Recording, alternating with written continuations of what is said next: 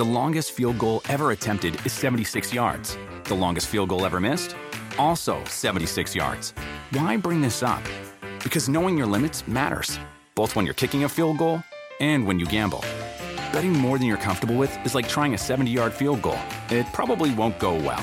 So set a limit when you gamble and stick to it. Want more helpful tips like this? Go to keepitfunohio.com for games, quizzes, and lots of ways to keep your gambling from getting out of hand.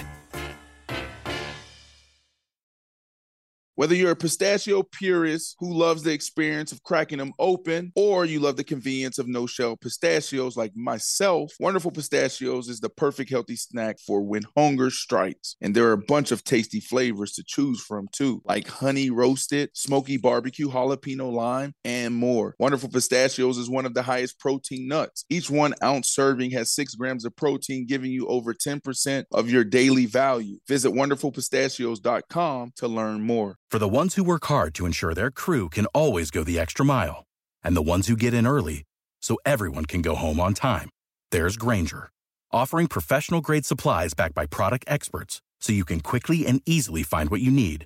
Plus, you can count on access to a committed team ready to go the extra mile for you. Call, clickgrainger.com, or just stop by.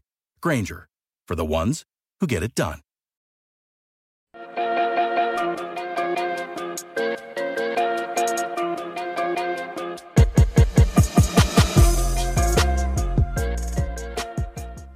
Yo, yo, yo, yo, yo, yo. Good morning, good morning, good afternoon, good afternoon. Whenever you're listening to this, it could be evening.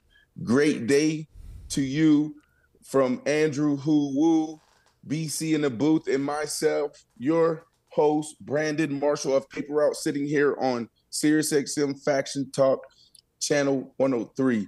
Guys, I think I nailed my intro for the first time in about two weeks. How did I do? One to 10, Andrew?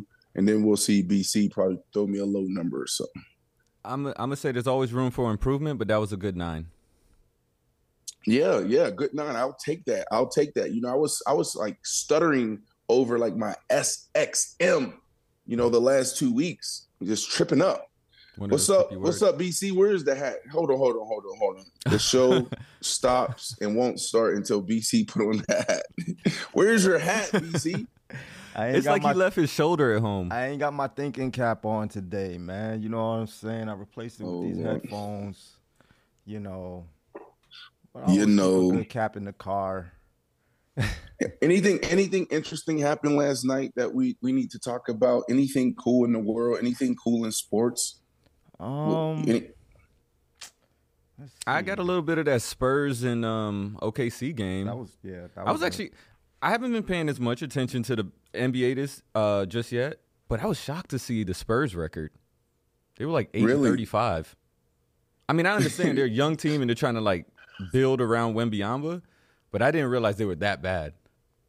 You know what? They're bad, but uh, there's uh, a lot of hope because keep talking about Wemby, or we were talking about Wemby being, you know, this this huge, huge, huge, huge uh, prospect and guess what? He's huge. He, uh, pause. Yeah. early pause. early pause.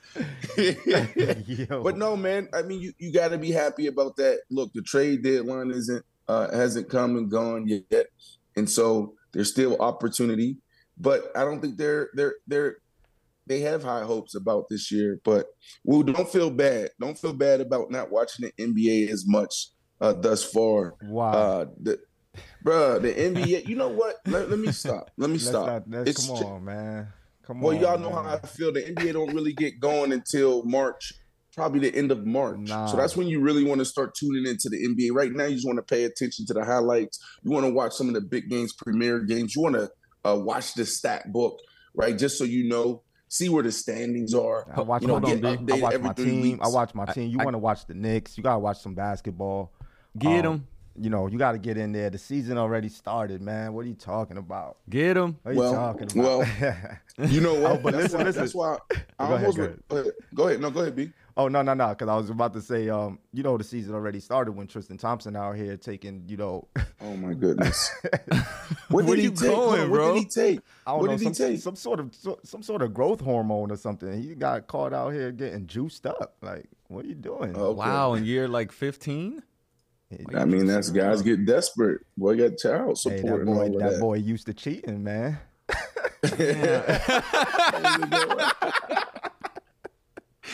The boy used to, yo cut the show. He been, cheat, he been he cheating all cheat. his life. That's all he know. oh my goodness, you wild for that. Yo, hey, we got to get the show started. BC gonna set us on the wrong course.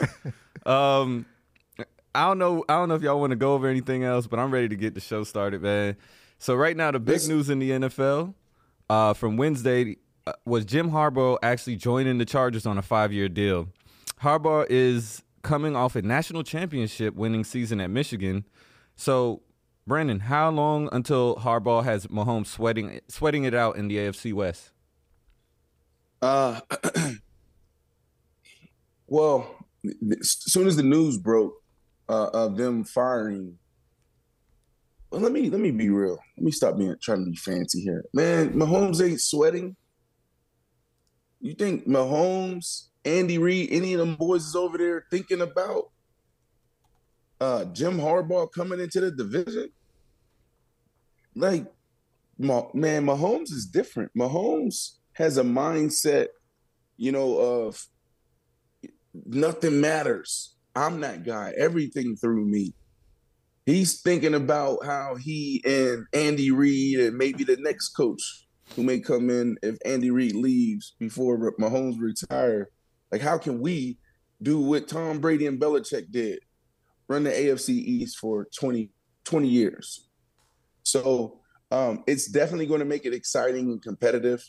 We thought that uh, this year, uh, that or last year, that the AFC West was going to be super exciting with Russell Wilson entering uh, the the the division, and you already had Justin Herbert there and Brandon Staley. What are they going to do? They made some big moves, got some big names. You already had already had Mahomes there, and then the the the, the Raiders out there. What are they going to do?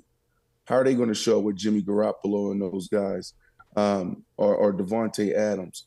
And so, uh, look, this is a, this is more about let's do this. This is more about the Chargers and Jim Harbaugh than it is about Patrick Mahomes and you know sweating or anything like that. Jim Harbaugh, this is a great hire.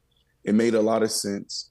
Uh, obviously, that was it seemed to be the number one destination for all of us talking about it half the year, even when Brandon Staley was still uh, holding it down.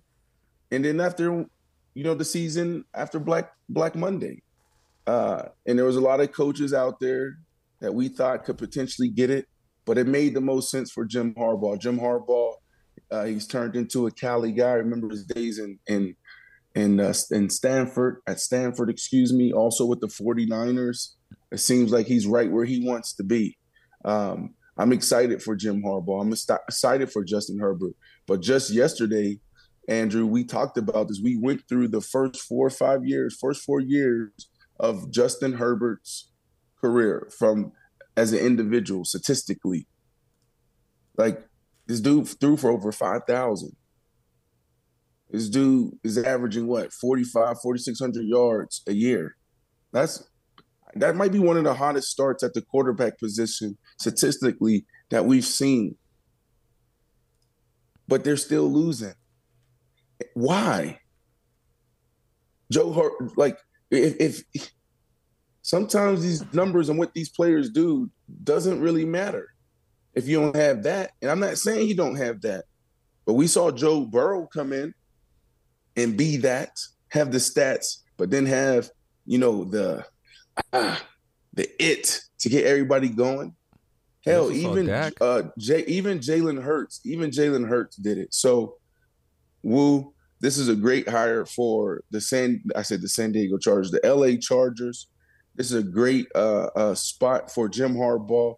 You know, to come in and have all this talent around you, and and potentially, potentially, a top tier quarterback. Man, that's awesome. Yeah. So speaking about that relationship, right? We have to say that the excuses are going to be over for Justin right? He he now has one of the best head coaches in football, and next year is a make or break. Is it a uh, make or break year for Herbert? Is it time for him to put it up or shut up? Like, is it is it time to be traded? He's been there four years. I did the average. His average yards per year is four thousand three hundred and five. I mean, it's hard so, that, uh, that guy. So, so uh, is it is it is is it a, a make or break year for Justin Herbert? The answer is no. I think as a player, he's done his he's done his job, right? Um, you know, the last couple years, the narrative's been Brandon Staley. Brandon Staley is the one that's slowing up this this this this this organization, uh, this team's you know path to their drive to the Super Bowl. So right now, it, it, you know, as we stand, the narrative is it's, it's been Brandon Staley going for it on fourth down, not being able uh, to bring it all together. I would say if they go out there next year, Harbaugh does what he's supposed to do, which he will, and then the defense also do what they're supposed to do, and they still don't get like when I say get it done, like they're not uh, in the playoffs. Then there's going to be talk, and I think it's going to be confusing, right? Because think about it. Look at all the like if you rattle out his stats, and you just went through what he's averaging per year, just throwing, um, just as far as uh, passing yards but if you really look at it year to year, like he's done a great job. But what is it that he's missing? And the answer is I, I really can't I, I really can't answer that. I really can't. Like he can make all the throws. He's smart. He's not making dumb decisions. It's not like he's out there. Like, ah, oh, why? But why'd you make that throw? He's not doing that. You know, I, I you know, we went out there two years ago and we sat with a, a bunch of the guys uh, when we did on the go our tour. Thank you, Andrew, for cutting up all the content for us, you and uh, Manderville. But we go out there and uh, he's very quiet. He doesn't want to talk. He doesn't like the fame. He's definitely a different guy. But we've seen that before. Andrew Luck was a guy like that, but still was out there getting after it. I mean, he never really got it done obviously, and ended his career early. May, may, may, may, like we got to look at these quiet guys, these quiet quarterbacks, you know, but they love them out there. But I'm really confused. I'm really confused as to why Justin Herbert can't do or hasn't done what uh, CJ Stroud has done. I'm really confused to why Justin Herbert hasn't done what Joe Burrow has done. I'm really confused as to why he hasn't done what even Jalen Hurts has done. Come in and taking a team from worse to a contender. And you can't even say he doesn't have the weapons. You know, like, oh yeah, he has thing. the weapons. He has the weapons. Um, I'll be honest with you. Just listening to everything you're saying, it does feel like, and, and, I'm speaking from not knowing the history before Brandon Staley. I don't know if he's been with Brandon Staley his entire career, but maybe it could be at that coaching position because you have the running back, you have the receivers, you definitely have the defense because you got Mack and Bosa, and you have a, a, a young quarterback who's throwing 4,300 yards a year. If you That's can't right. make the playoffs with that, I mean, I don't understand the NFL. Yeah, but it's just sometimes guys just have that it, and that's what I was saying yesterday, and it was a bold statement. We're gonna replay it uh, here in a couple of years, and I can't, y- y'all, you made me go through this game, and this game for everybody who's listening today on Paper Route here on Faction Talk. Um, Andrew asked me to pick either C.J. Stroud or quarterback that he threw out there, and for me, I, I believe I picked C.J. Stroud over everyone. When I say everyone, we didn't have uh, Lamar Jackson or Patrick Mahomes in there, but I'm high on C.J. Stroud because he has it and and we keep saying what is it. I, all I know is, man, when I walk in the locker room, there's some dudes I, I said I want to I want to take that dude in my foxhole. I like how he warms up. I like how he uh, he goes through his technique. I like how he plays his position. I like how he talks. I like how he challenges us. Like there's a couple of guys that you just see in a locker room right away, and that's CJ Stroud. Justin Herbert for sure. He's a guy, you know, jumps off film, and you're like, oh my goodness. I'm gonna have 1,500 yards this year. But it's like, man, is he gonna be the one? You, you know, like when shit hits the fan, where he looks like. Think about it. This is what I mean when because when I said Jay, I also brought up Jalen Hurts' name recently. There was a moment last year when Jalen Hurts had to check AJ Brown. So how do you how do you keep a really good team on track? Let's say the Chargers are a really good team. How do you stay on track? Leadership and accountability. Hey guys, don't get too don't get too cocky. Don't get you know, hey, no no big kids. Let's stay right where we're at. Right? You got to got a receiver over here trying to get off track. He's forgetting the mission. Who's going to be that guy that looks that receiver in the eye and say, "Man, sit your ass down"? Does Justin Herbert have it in him? and that is really important because that's the difference between a good team and a great team. That's a that's a that's a that's the difference between a team that makes the playoffs every year or a team that wins championships. And a lot of times you have a quarterback don't always have to yell and scream and do all of that, but you have a quarterback that's respected. Jalen Hurts, look how he walks in a tunnel. Mm-hmm. Look how he walk get out of his out of his car and walks in the game. He looks like a dude that you don't want to f with. That's it's like, but he, you, know, a point. I've been yeah, Justin Herbert is like Justin Herbert. You know what? It's not even goofy. You know what he comes across to me as? Just one of the guys. He doesn't stand out. Like Jalen Hurts stand out because of his like um demeanor. It's his like an demeanor. aura around him. Patrick, his around. leadership. Lamar lead by example. You know what is Justin Herbert's version? BC, what is that? BC? I was saying Brady looked like was like a nerd though to me. Like he didn't, he never came out looking intimidating. Brady Tom Brady, walking, no, yeah, Tom Brady. But he he he would do his intense not by his He would get into people's faces when he, you know, not by how he like carried himself. Yeah, when he got in the game, you you knew what he could do, but you know, he didn't have that. Yeah, he did. BC. That, that yeah, BC. You know what? You know what it was. He wasn't. He wasn't Tom Brady wasn't worrying about uh, intimidating anybody getting off the bus. It was a process. Tom Brady was showing that he was a supermodel when he was getting off the bus. You know what I'm saying? That's he had I'm, different hairstyles. That's what I mean. He was he was fitted. He was the he was one of the best dressed and slept on one of the best dressed NFL players ever. But when he got off the bus, he was just he knew them cameras around. He was looking cool, and that's and, that's and you know I mean. what, Tom. But hold on, hold on. But listen, to this BC. This was maybe this was Brady's trick it was like, did, did Superman really look intimidating? Superman didn't, but he had fucking chiseled jaws and, and chin mm-hmm. bones, mm-hmm. cheekbones, right? And he was, uh, he said, "Yo," he said, but think about, but think about a Superman. He don't look intimidating.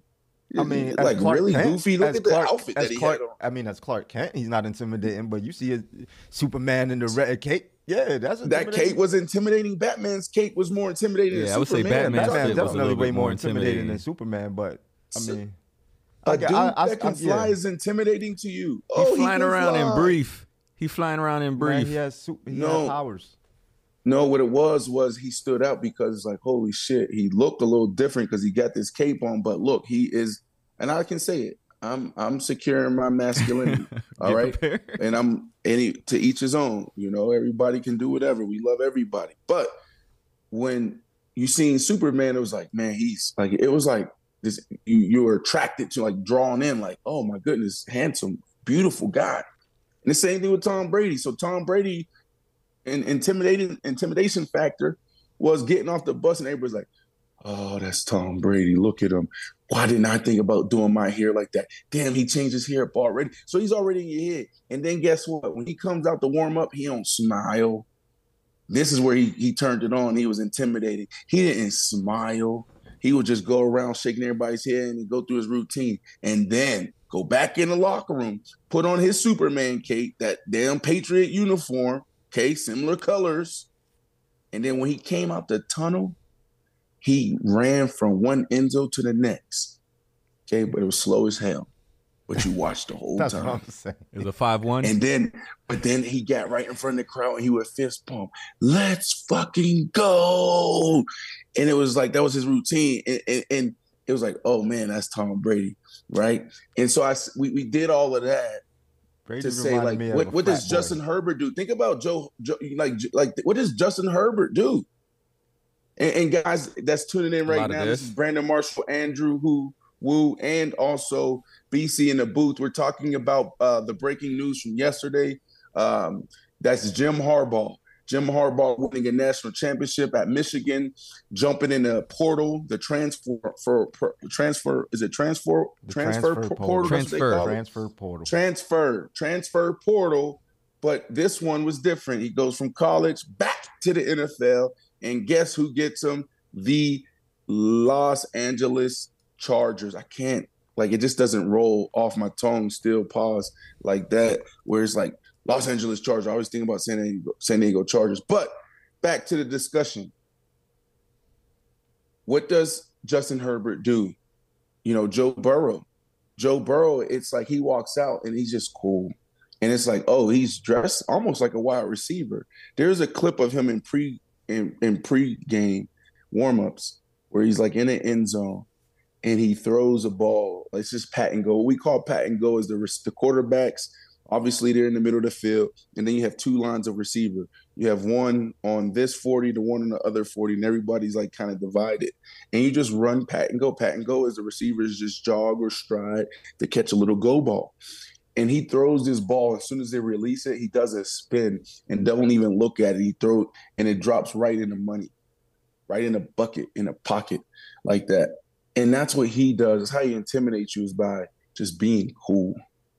Mm. You know, J- Joe Flacco was like that, and you know, even when uh, the kid for the Philadelphia Eagles uh, that end up leaving and they coming back and winning the Super Bowl, what's his name? Nick Foles.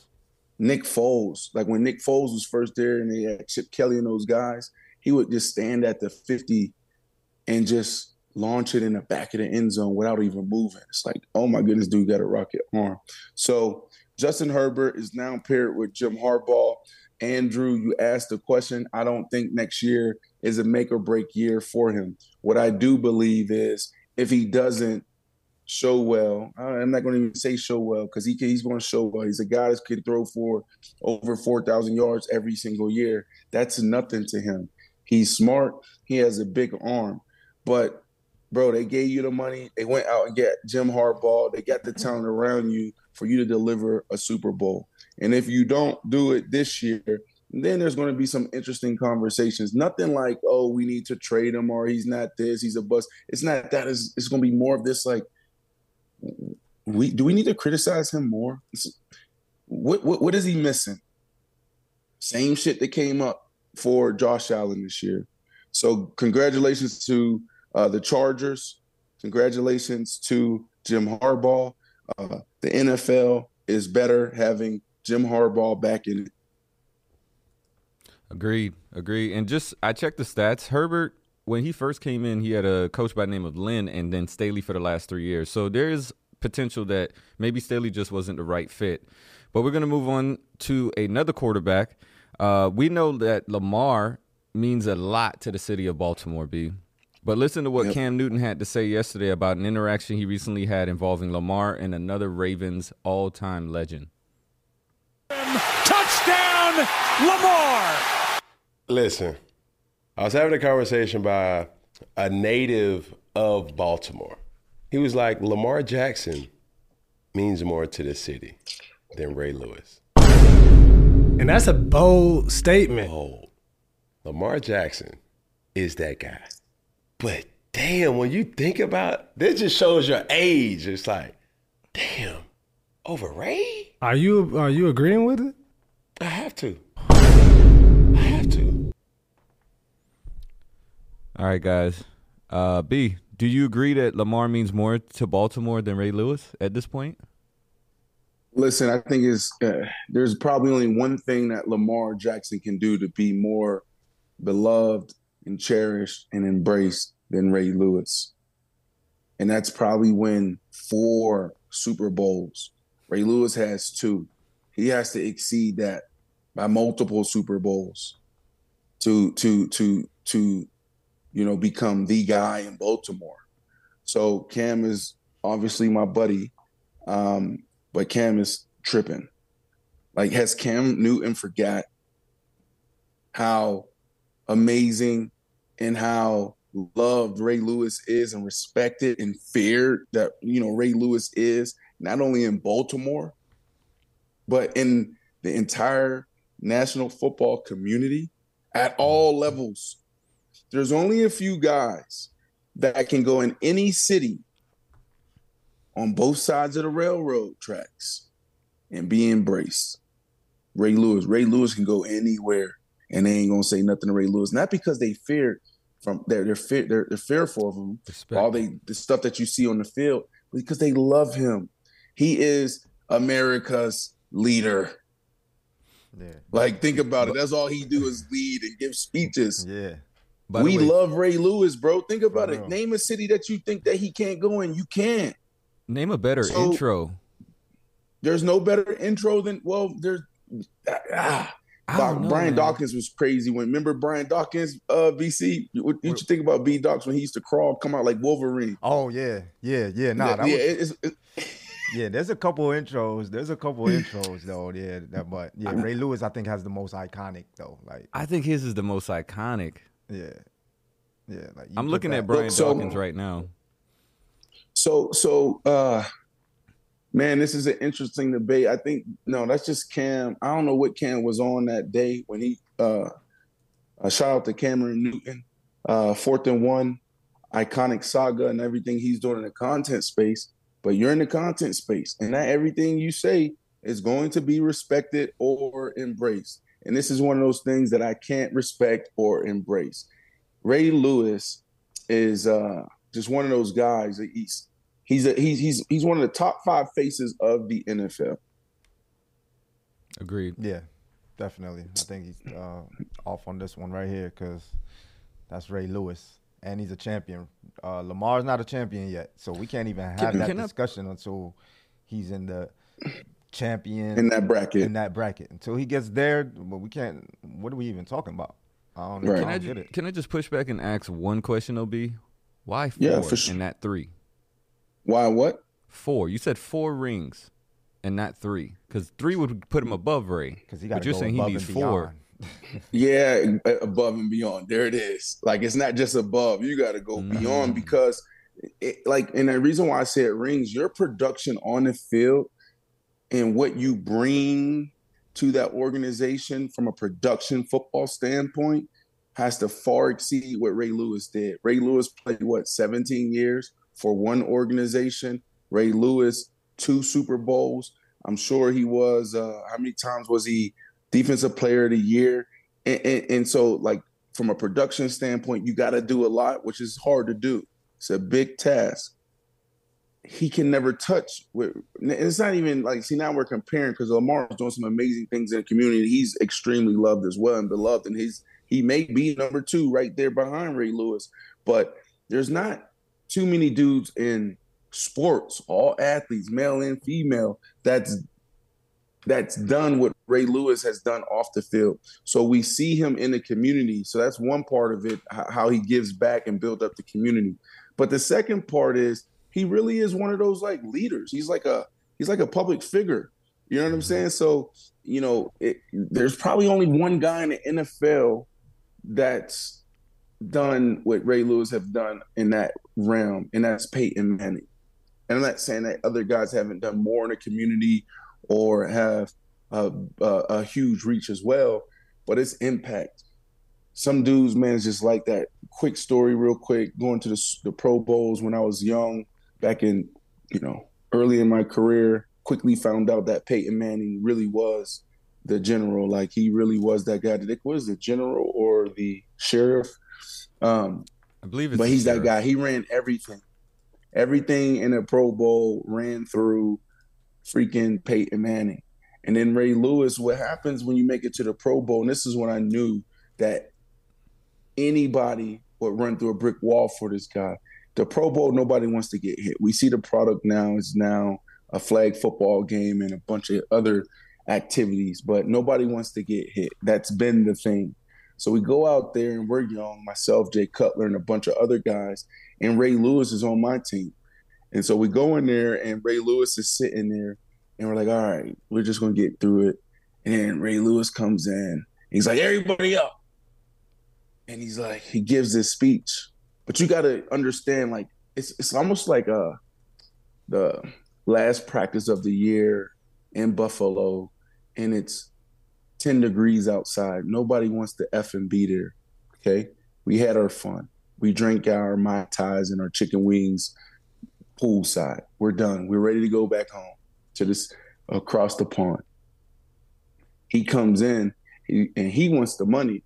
If you win, you get four, at the time it was 40 something thousand, but if you lose, you get 20 something thousand. Now it may be 60 to like 30 or something like that. But uh, the thing is, it's like when you go to the Pro Bowl, that's players' opportunity to tell everybody, "Thank you, I love you, you helped me get here." So, majority of players that make the Pro Bowl, they're taking their wide receiver coach or their quarterback coach.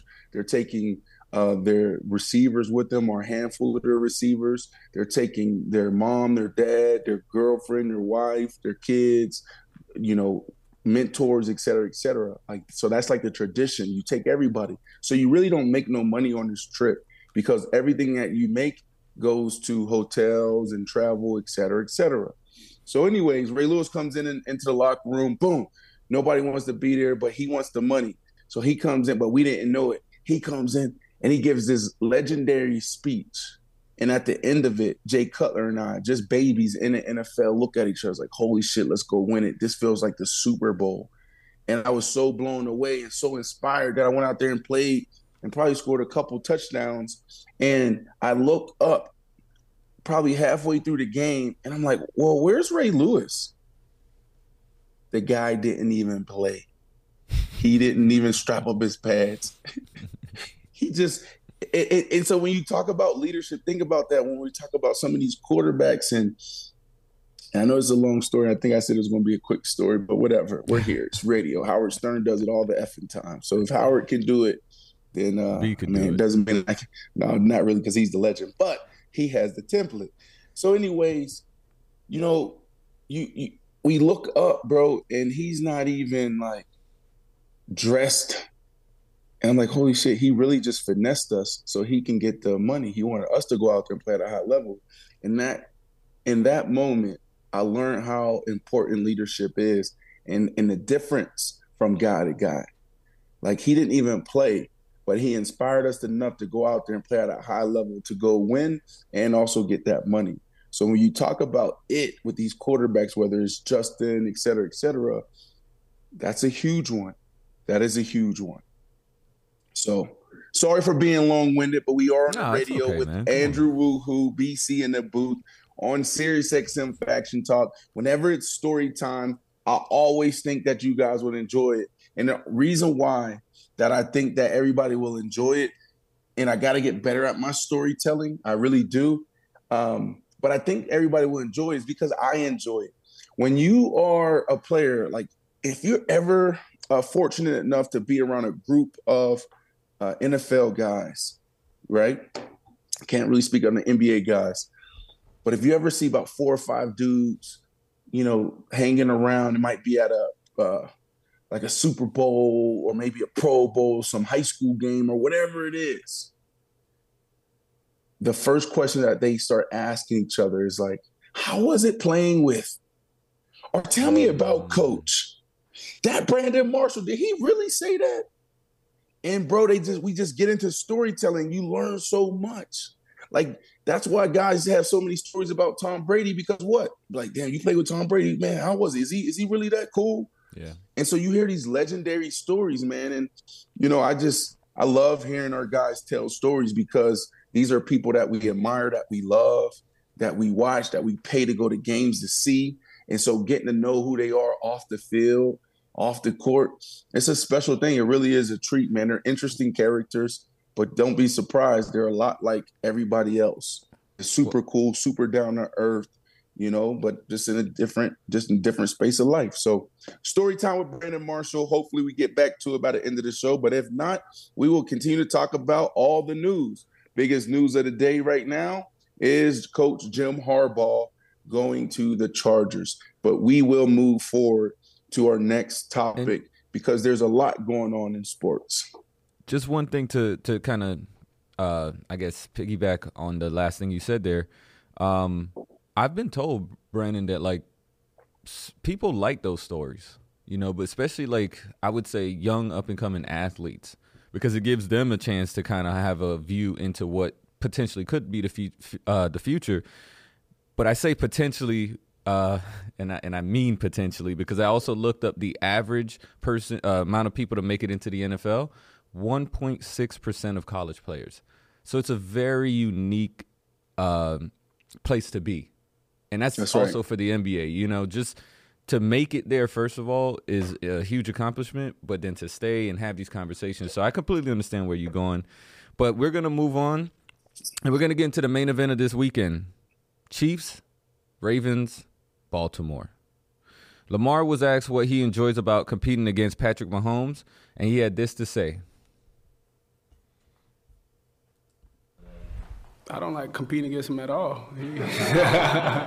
uh, but yeah, I mean, he's a great quarterback. Um, definitely a Hall of Famer. Uh, it's not even a, it's a no brainer. He's definitely a Hall of Famer. Um, but it, it's just I believe it's just two two two greats, um, up and coming greats, just going toe to toe.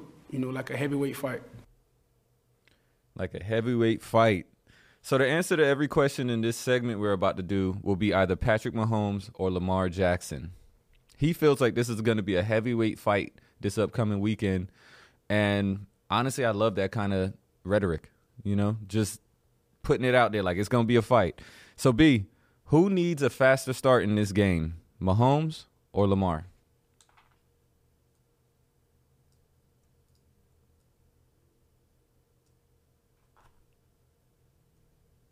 Oh, hold on. B, I can't hear you.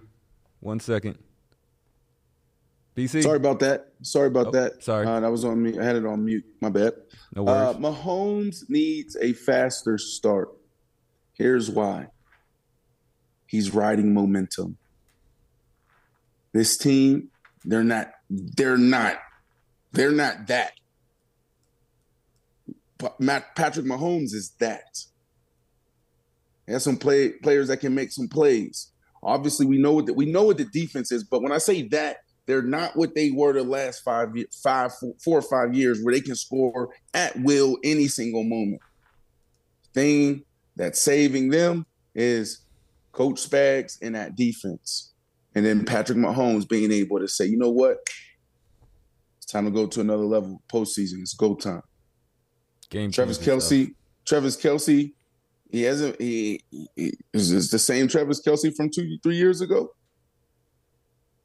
We so also know this team has been be, dropping balls. To, so when you ask the question about like who needs to start fast, is it's it's him because they're coming off momentum. They need to be able to feel that in the first quarter, second quarter, and if that happens, there's going to be a problem. Because now you're talking about mojo. Now you're talking about like, man, we we're just riding the wave. They're on a wave right now.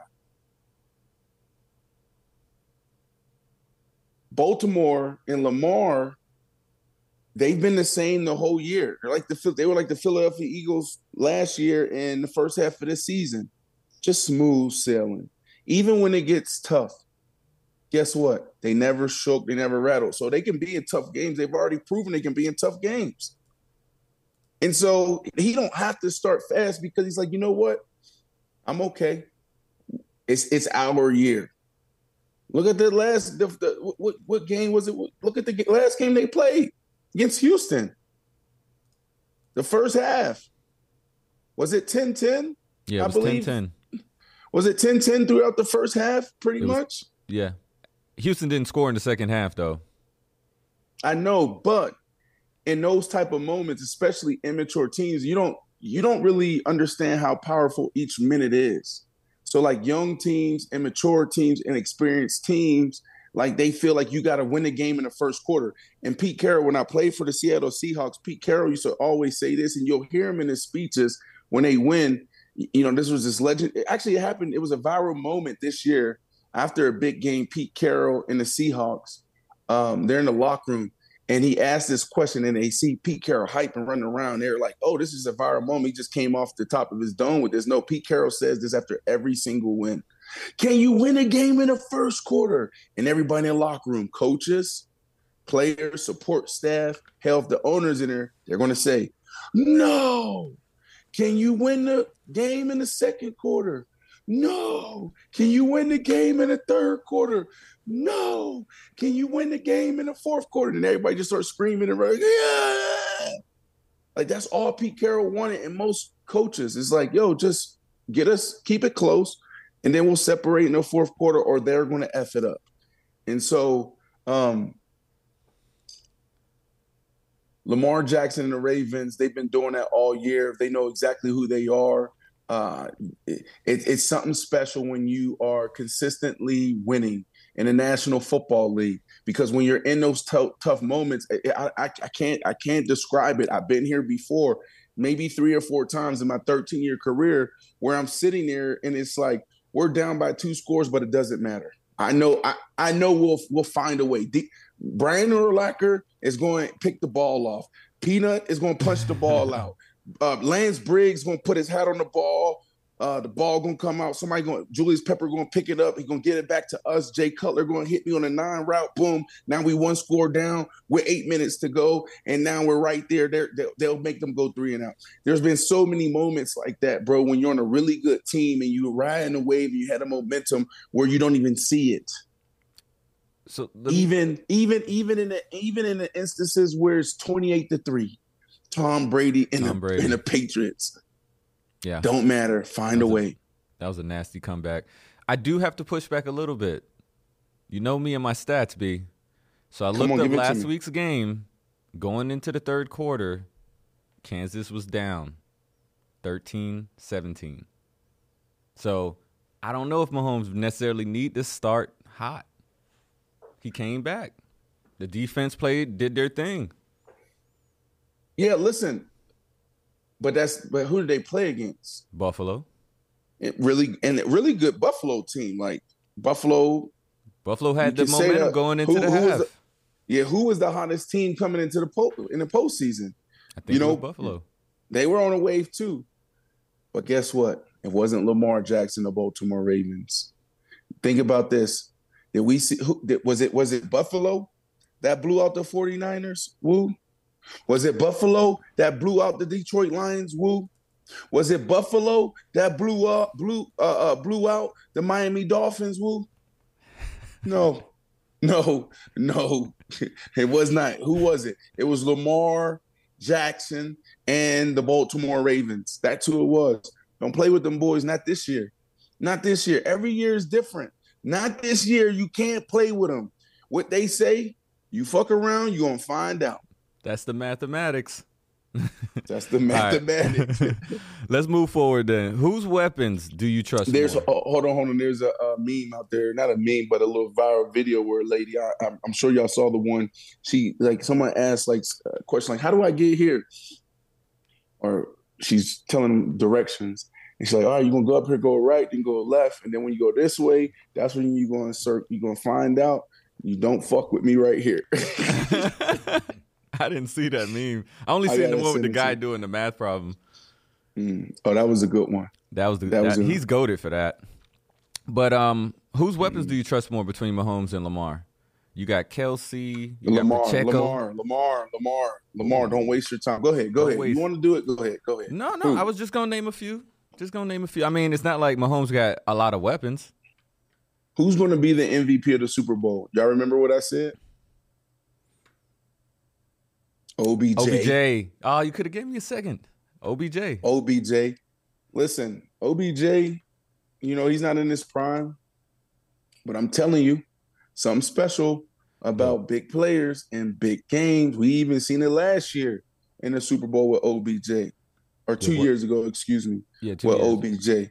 He was going to be MVP if he ain't uh, tears ACL. So you got OBJ, you got Zay Flowers, and Agholor. The and likely, Agholor I don't think you. That, I don't think you know. Likely is that man. Like, like he got it, bro. That's right. Likely That's right. Nice.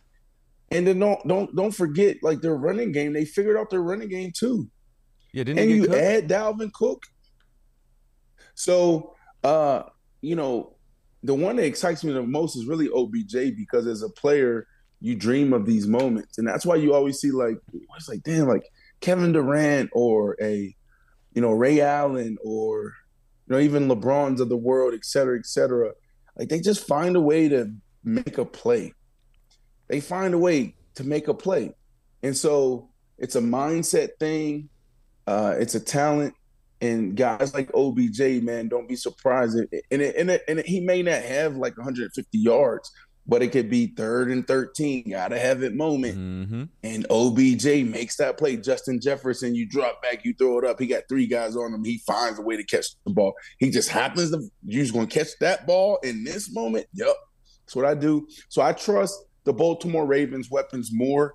Um, you know, Lamar Jackson, weaponing himself, obviously. And we're talking about the receivers, running backs, and tight ends. Nah, I trust Baltimore, bro. I'll be honest, man. I wouldn't even be mad at OBJ if he had that if he had a similar day to like what Randy Moss did back in the day, the three catch game. what was it, hundred something yards, three Bro, touchdowns, three something? touchdowns, 163 yards, three receptions. That's insane. Because as soon as you say he's gonna have a great game, but not be like, you know, I'm not expecting him to have like nine targets, seven catches, just because of the status of his career. But three wicked catches a, a, uh, maybe 100 yards and two TDs, there's potential there. There's potential there. But let's talk. Let's switch to the other side. Let's not talk so much offense. Who do you think will be helped more by their defense, Mahomes or Lamar? Mah- Mahomes. Agreed. Yeah, Mahomes, and, and that's going to be the scary part. Is really Spags. You know, like this is where Spags' experience uh, is really going to help out this team if they want to win uh, this game. Spags has to have one of his best coaching days, you know, and, and coaches like this, they'll do the same thing all year and they're studying what everybody else is studying as well. So every week we get a, a book and we go through, you know, the scouting report and we, we that's what we're studying all week. It's, it's probably hundreds of pages. What are they doing on third down? What are they doing on third down and two to three, which is third and short? What are they doing on third and medium, five to six? What are they doing on third and long? And it's not just like what they're doing, but they'll we'll break it down and say 70% of the time, 85% of the time on third and short, it's one press in this front. What about if it's third and short in, in the fourth quarter? So everybody's studying studying this, and a really good play card is how you build out your play sheet. Mm-hmm. Is you go and you look at it and say, okay, well, it's third and short, and then that's why you see them coaches grab that that that uh, sheet and they start looking at it. They'll go to a third and short column. So they go to third and short, and then they have their top plays for third and short, and they're they're they're, they're thinking, but they're really not thinking because they already did the work throughout mm-hmm, the week, mm-hmm. right? And I'm mm-hmm. gonna get to the point here so boom, it's third and short.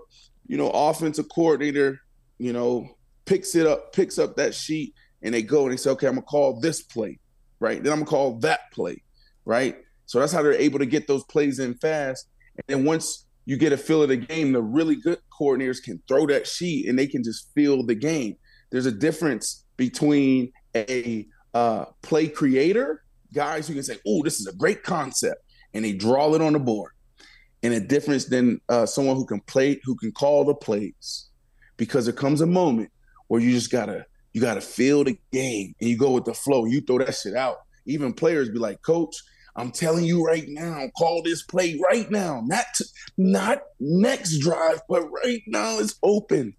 You see OBJ hit that stutter, then take off, and then he feels and says touch touchdown, right? So I say that to say that Spags knowing that they know his trends, what he likes to do, when he likes to blitz, what he likes on the fringe, tight red red. He's gonna have to throw some wrinkles in there. He's gonna have to. this is the game you throw the wrinkles in. That's why we always see like, and you get these these famous plays. You know what was it? The Philly special. Oh my goodness, we were working on the Philly special all year just for this moment. They literally have plays and packages that they have in the side waiting for these moments. So Steve Spagnuolo is going to have to take those special plays those that special package that they've been working on since training camp, going back to July, and say this is the time to call it, and he has to feel it. He has to feel it. Hey B, I gotta honestly tell you, bro, we need to make like like like meme cartoons out of your storytelling. Cause like I can see Spag there with the paper. I can see OBJ yelling on the sideline, jumping up and down. We need to make cartoons out of some of your stories. But I actually have one question to follow up what you just said about Spag. Do you know who Mike Macdonald is? Yeah. You do? No. who is he? Yeah, if you ask him about players, I don't know names like that. Who you ask? See, that's why I asked. So he's the DC for Baltimore, and he's only been doing it for two years. Oh, he's about to get out of there. Oh, Coach so, Macdonald. Yeah, yeah, yeah. He he's about to. Who are they? Who are they saying is going to hire him? Not Tennessee. Tennessee got their guy. Who's open? At Atlanta. He may not be there uh, much longer. But go ahead. What what what, what, are, you, what are we telling me? Well, I'm just saying that like you you. I mean, we know Spag. We see that there's been a huge change on the defense this year, and they're going up against a defense where we don't even know the DC. So no, no, no, no, no, no, no. Yes, I hear you there, but you know, shit, like you're right, and even a name like this just doesn't jump out like that for me. But just a week ago, two weeks ago, uh, it seemed like he may be uh, hit it out after this year. Uh, he may get a head coaching job, maybe. I think is it the Carolina Panthers, maybe. But anyways, no, this guy has done a phenomenal job, and he is one of the reasons why this defense is now uh, back in that space, top five. Like RG3 was there for a couple of years with Lamar Jackson. I jumped on RG3's podcast two days ago, and we were talking about some of these same things. And I asked him about the defense. He's like, look, our defense when I was there was like 9, 10. Now they're top three in certain categories, top five in almost all. And he is one of the reasons for that. So, yes, he he may not have the name that you know I, you know just when you say I remember other people, but no, this dude is uh he's special. Okay. Just trying to challenge the uh the question, you know? Like is his experience and the lack of um but like you said, you know about him going to a head coaching position, so there's probably something there I'm not seeing. I don't have all the stats in front of me. So no, so this is uh this is what really good organizations do. So it's not his defense. It's the Baltimore Ravens defense. This is why mm. you see. So, you know, are you Jim saying Harbaugh system, and he's just coming into it? Yes. So okay. um, here's some cool information. Uh, your team is the Giants, right? Absolutely. The, the Giants don't have a defense. So often try to bring team. that there. So the Giants, whoever is the defensive coordinator, whether when Spags was there, is his defense. Wink Martindale, it's his defense. And obviously now he's out. The Baltimore Ravens, they have a defense. The Pittsburgh Steelers, they have a defense. The Chicago Bears, they had a defense for 20 something years, 20 years. Okay. So what I mean by that is Ozzie, these are these legendary stories, you know, that not all of us have access to, but Ozzie, uh, the general manager, retired a couple uh, years ago. Whatever, he was the one that implemented the defense. So when it, when they wanted somebody that had that that Ravens uh, blood and they thought could fit what they're doing, sit down and say, "This is our scheme." They take that scheme and now they have to just be uh, their creativity have to come out when you call everything I just talked about right? But no, this is how we do it. We're we're three, four, four, three. This is what we do here. Okay. So that's why guys like this uh, come in, have success, because they have the players, Ozzie and that, that organization always su- surrounded uh, these defensive coordinators with them with with a lot of talent, and they just believe in what they believe in. So if you really look at it, a lot of these defensive coordinators go on to be, you know, head coaches, but the system is built for them. Mm. So let me ask you then: between Mahomes and Lamar, who comes up bigger in the fourth quarter, and if there is a possibility, the OT? Yeah, Lamar don't want to be in that situation, right? Like Lamar needs to he needs to strike fast and often. Like you don't want to do that against a guy like that. How many times have we seen Patrick Mahomes in those type of uh, scenarios and always finds a way to make a play? So I'm gonna go with Patrick Mahomes. Like Pat, that's what makes Patrick Mahomes special. That's why they're in this position. not just fourth quarter overtime. The dude said, "Oh, it's playoff time. Let me turn it on." Oh, y'all thought what? It's go time. And look what he's doing. He's been in the clutch mode, Brady mode for four or five weeks. So now you talk about fourth quarter, you talking about uh uh maybe overtime. Ooh, we gonna be saying what? Boy, that Patrick Mahomes, he back there, and then we might be coming in here, BC, like, yeah, he is the GOAT. like, give him the GOAT already. Like, damn. Think about it, because that was the question. Can he win on the road? Oh my goodness, big question mark. He check. Now, oh my goodness, now he gets himself this team, this team into the Super Bowl. What? I mean, that's like LeBron bringing the 2006 or whatever Cavaliers to the finals. Probably. Like, that's a good one. what are you gonna say, BC? Nah, I was just saying, like Mahomes. The, the only thing that's concerning me about them is they're not winning like in convincing. Like they're not running away. They're like coming back or barely winning. You know, a field goal, a, a touchdown here, whatever. So that's the only thing that I'm like, damn. What what? When's the week where the magic runs out? You know what I'm saying? Where it's like, damn. I get you. Got but that, that but that but BC, don't you think that is the magic though? For like you, you, you know, that, you've been around for magic. a minute. And, okay, but I'm saying the magic runs out that one. Does week, it? You know what I mean? No, I'm just saying when is the, when is it going to be that week? That's what I'm worried about because they're not winning in that, you know, convincing fashion of like dominating the Chiefs. Like you looking at them like, damn, they, you know what I mean? I'm seeing that kind of with Baltimore. You know what I mean? Like how they're winning. I don't I'm not seeing it with Kansas City, so it's a little concerning to me as far as how this is gonna end up. You know what I mean? Right, right, like, right, right, it, right. Just... I mean, the the first thing I think about when you say that is like, when did MJ's magic run out? When did Kobe's magic run out? You know what I'm saying? Like, it's good questions. And, and, I think LeBron's I, magic is kind of ran the out. Answer, the answer to me is well, what what we talking about is clutch in those moments, you know, like grinding it out, not winning in hot fashion, but now you know those superstars gotta they gotta stand up. But it's like when they're old and done, when they're done. But like Mahomes, he's still in his prime, BC. No, so but I, I don't mean I, the magic run out total. I'm just I just mean like I know right what you now mean. the micro sense of like this season. You know what I mean? Like they're not mm-hmm. winning like that. Of course, I'm, Mahomes. I think he's gonna win more rings. I'm just talking about like my concern with them right now is like y'all are not winning convincingly. So I'm kind of worried that you may not, you may go in there and get outdueled by Lamar and them. You know what I mean? So that's why. For sure. that's know. a fair judgment. Well, guys, let's ask the last question, which is the Vegas odd makers predicted are are predicting a Baltimore 24-20 win. B, what's your score? A Baltimore 24-20 win. Yep. It's in Baltimore. 24-20 Vegas odds maker defensive game, but you have some firepower on the offensive side, both sides.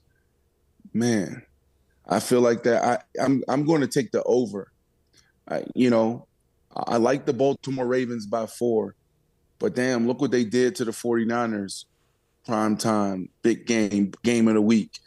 The Detroit Lions, the Miami Dolphins, bro. Like it's the same type of game.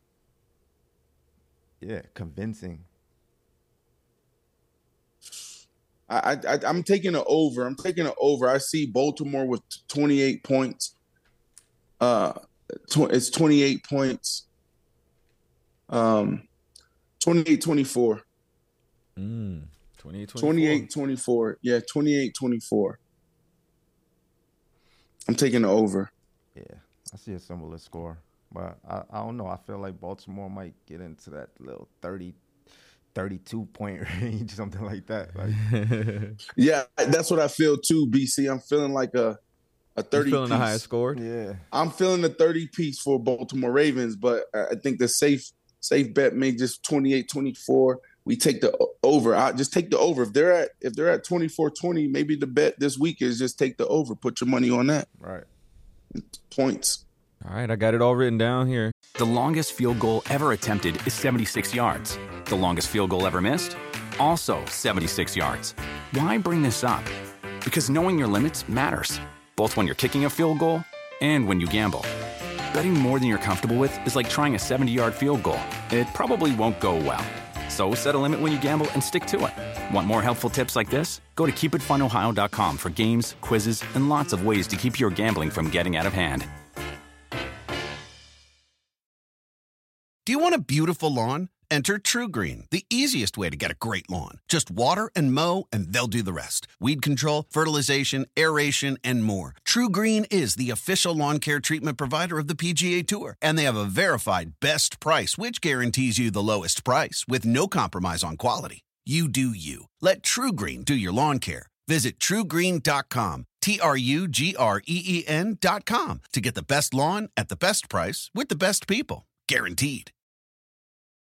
If you have kids or pets, you know stains and odors in your carpet and upholstery are inevitable, but the experts at ChemDry can help.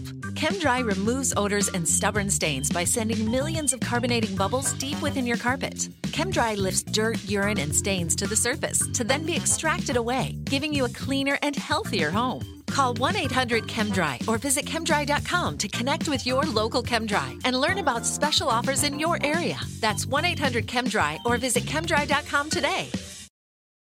With the Wells Fargo Active Cash Credit Card, you can earn unlimited 2% cash rewards on purchases you want and purchases you need. That means you earn 2% cash rewards on what you want, like season tickets to watch your favorite team, and 2% cash rewards on what you need, like paying for parking. That's the beauty of the Active Cash Credit Card. It's ready when you are with unlimited 2% cash rewards. The Wells Fargo Active Cash Credit Card. That's real life ready. Terms apply. Learn more at wellsfargo.com slash activecash.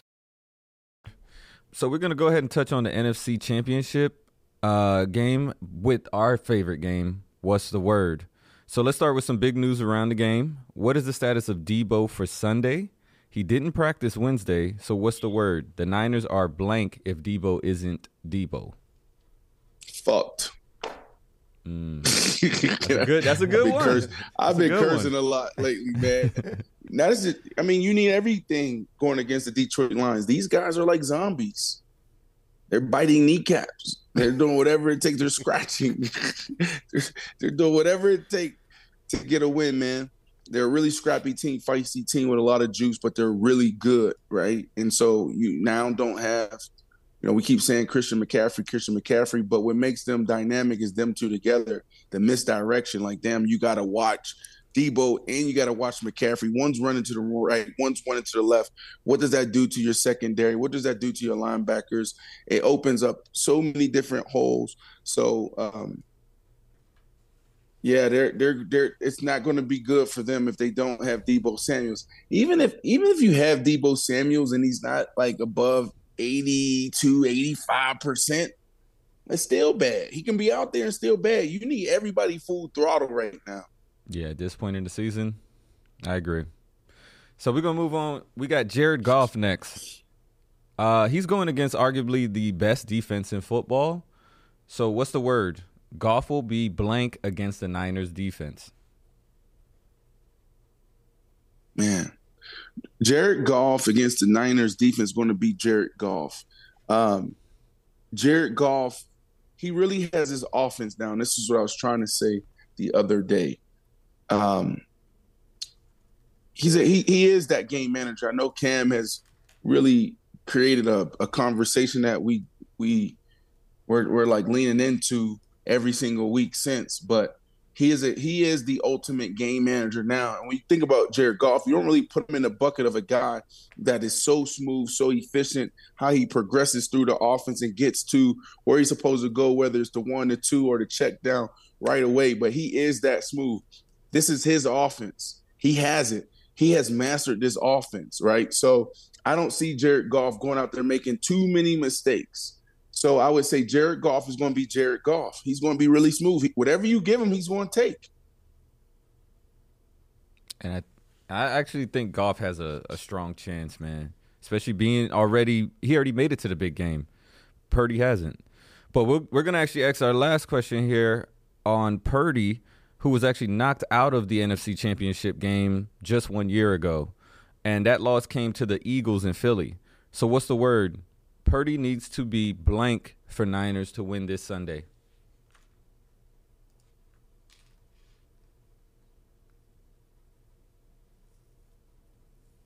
Purdy needs to again. Purdy needs to be Purdy.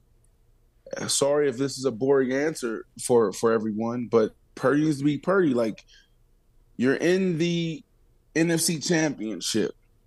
How did you get here? Just do that. Just do that. Don't change anything. The time that you woke up, you know, like your routine of waking up on the, uh, uh, you know, game day, home game day, do that what did you what do you eat? Are you uh uh they, they serve us the damn same food, the same boring ass food at these hotels when we go. Baked chicken, you got spaghetti, you got the the tomato sauce, the bolognese sauce, the basic catered got salmon, bro. It's so it's so basic. This food, it's the same thing. Every single team, every single hotel. But whatever it is that you eat on game day, eat that. When you get to the stadium, how you walk in, who you walk in with, do that. How you dress, do that. Don't say it's the NFC championship. Let me go make a statement. Let me go be cool. No, no, no, no. Don't go buy a new suit. Don't do that. Go get in your closet, pull that out. Do the same thing. With if the game starts at, you know, four o'clock, what I'm just throwing again the you know, I don't know what time the game says. Say it's four o'clock. You you originally arrive at uh 11 15, arrive at 11 15. What's the first thing you do when you get in the locker room? You take off all your stuff, you put it up, and then you go get in a hot tub. Then you go into the training room, and you you get the tissue worked on. You get stretched out. Then you put the do the same thing. Purdy needs to be Purdy. That's what needs to happen, and they will be in position. So, B, let me actually challenge you here, because I know sometimes how you like to answer. So I'm gonna request that you give me the name and then the explanation. Okay. All right. So all right, we're talking right, about right. the NFC title game. Who there's a first of all, there's a lot of stars on both sides of the ball, right? Who is the NFC championship MVP? Name first, explanation after. NFC championship MVP. All right.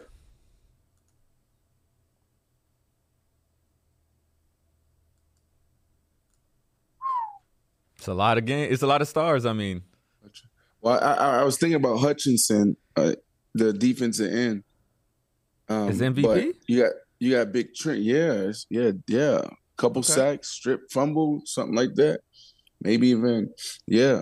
Um, I thought you would go like a receiver Trent, or quarterback, but yeah, I can see that. You got Trent. I, no, I haven't given you the name yet, but you got Trent, and then Shanahan's going to do a great job there. Uh, here's you want the name first, and then explanation. Okay. Um, Jared Goff is the easy answer. Jared uh, Goff. not even McCaffrey? Uh, well, no, because I'm basically, by, basically me picking uh, me picking uh, Jared Goff is me picking the Detroit Lions to win. Oh, I see what you're saying. And and and and and and it's just like you know I'm a I'm I just like you know I'm kind of like betting you know, but I'm I'm the type of guy that's gonna bet 20, 25 bucks. I ain't going nothing crazy. It's just like it makes the game. It does. I see. I get betting now. Like it makes it fun. I'm in the commissioner's booth last year, and I got like a ticket. I put, you know, probably like a couple hundred dollars down, but I, I'm I'm like four, six leg parlays. This hits first score. You can win fifty thousand. Like I'm sitting there, and I got like three, and I need one more to hit. So it's like it's really engaging. So I'll take my twenty five bucks and put it on, um, I'll probably put a hundred bucks, probably more than that, like 100, 150 bucks down on uh, the Detroit Lions to win, bro. Like, and, and Jared Goff will be smooth. I don't see uh, their defensive end, anybody on that side, Hutch, uh, having a huge game, you know, and then offensively, right? It, Jahmyr Gibbs can go crazy too, but I'm gonna go with Jared Goff. Okay, that's a fair answer. Now, the final question here is what is that score, B? I think you said, uh, I'll double check 28 20 Baltimore, 28 24 Baltimore. So, what's going to happen in the NFC? I'm taking the under in the NFC. Um, I like I like I like this score. I like the score uh, from the AFC side. You know, Vegas have them at 24-20. Uh, that's that's what feels right on the NFC side. I'm gonna go 24-20, and it's going to be the Detroit Lions. 24-20. Why such low scoring games? Scheme, matchups, defense, and also uh, nervousness, uptight. Now, those first 15 is going to tell us everything. Who's going to be aggressive, what they trying to do. You know, it's like it's a it's the first couple of rounds, like how we approach the first 15 plays in the game is we're testing things and you know, it's like a fighter out there, you know, you know, just filling it out, right? Mm-hmm. So that first 15 will definitely tell us if, who's scared, nervous, feeling good, um, you know, want to be aggressive, what they're thinking. So we'll see it, but I think that can, can Kyle Shanahan be a little nervous. I've been here before. What the hell is going to happen if I don't win the Super Bowl this year? So uh, I want to go for it on fourth down, but no, I'll just punt it away. Punt it away. Mm. Field goal, field goal. T- no, you got to take this shot. So it's Dan Campbell. Dan, you think Dan Campbell's to be scared? Hell no. Yeah, he's gonna have a vein out the side of his neck the size of like a remote, with a big dip, with a big dip in. Yeah, with a big dip in the bottom lip. All right. Well, hey, he said, "Hey, dip, bro, dip, dip See? with a P, not a pause." Um, so you know, guys, we love to partner with people, and all we we've been telling you about our Mobil 1 uh, Behind the Drive series. And our latest guest is one of the best shutdown corners in the NFL and a budding superstar in Denver. Here's a little taste of our conversation with the Broncos' Patrick Surtain.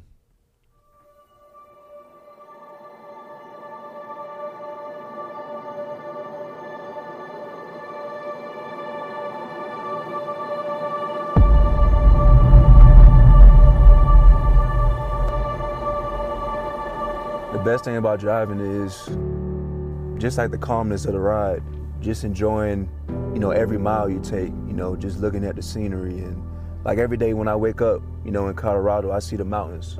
For me, being from South Florida and coming to Colorado and seeing mountains, you know, instead of beaches, just sort of helps me understand that there's more things to life and just exploring the world while driving in a car at a moment of time, I think is pretty great. Colorado is like a very beautiful place. It's like authentic to its nature. I always look at the mountains while I'm driving. Um, it makes me feel like a sense of clarity. Like when you look at the mountains, this sort of gives you like a relief, like a like a moment. You know how beautiful it is, and you look at it and it's like, man, I could be anywhere else. You know what I mean? But I'm just glad I get to see the world, what the world has to offer. You know, it's a dope, dope feature to have every day to wake up to.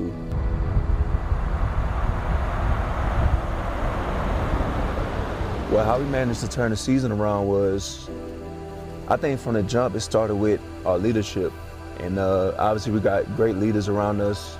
You know, me, Justin Simmons, Kareem, Russ, um, Court. And when you got guys like that around, I just think it builds the utmost confidence no matter what you go through. Because I just think we locked in with our habits, you know, our practice habits, um, meeting habits, film study habits. Then next thing you know, we looked up and we just kept winning and winning some words of advice, you know, I give to anybody. You know, the main thing is to stay steadfast and stay focused on your goals and your aspirations because I believe once you focus on those, that'll help you propel you to different levels. And that's that's some of the things I learned. Uh, obviously, sitting at one and five, it wasn't the start we didn't want to have, but you know, once I seen guys rally together and understand, man, like we still got a long season ahead of us. That's just simple as that. And everybody just locked in and bought into the process. And next thing you know, we went on the win streak, started winning games, and everybody mojo and confidence went back up. One thing that happened when we were sitting at one and five was just speaking positive affirmation, um, not only from within, but throughout everybody around. And that creates great habits. You know, through those times, I think it was just the greatest times because we found our true selves and uh, what type of team we wanted to be.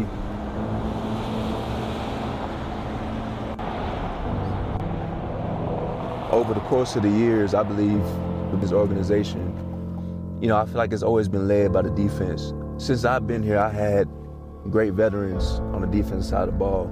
You know, Josey Jewell, Kareem Jackson, uh, Justin Simmons, you know, those guys. And, um, you know, when we started the season, you know, as bottom tier of ranked defenses, I just felt like it was just a matter of time before we turned things around, and that's what happened.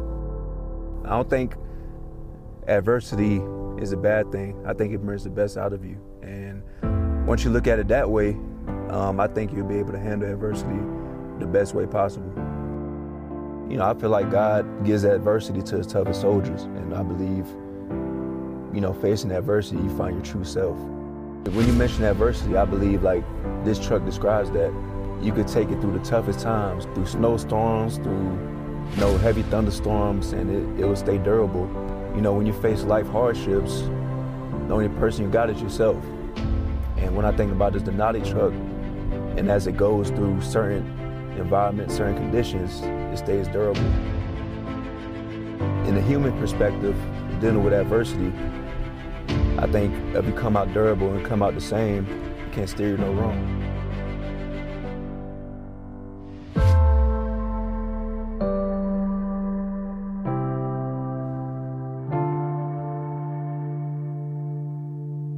All right, guys.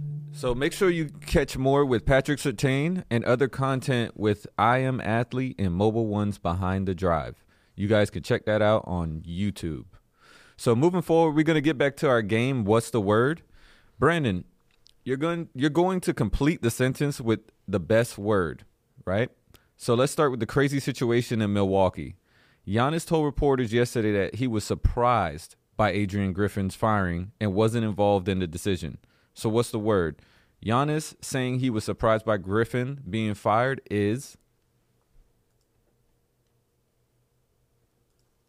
Oh, B, I think you might have muted yourself.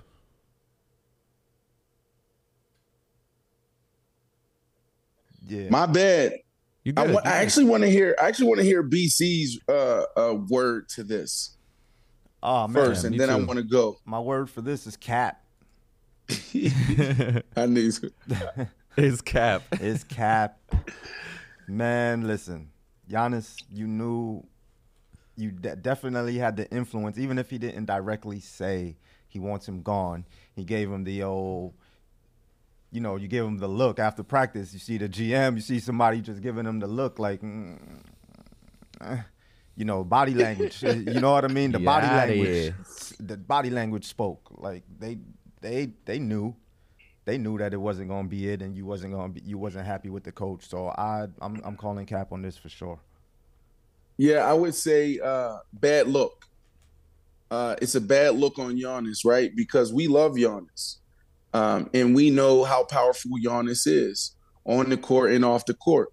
So for you to come out and say that you didn't know, um, everyone is saying cap, right? So it's a bad look for for Giannis because you don't want people going out there saying, "Yo, he lying."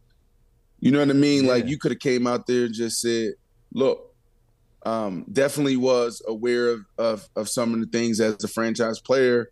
You know, they they they they run things by us, and and you know what I said was whatever you guys think is best for the organization.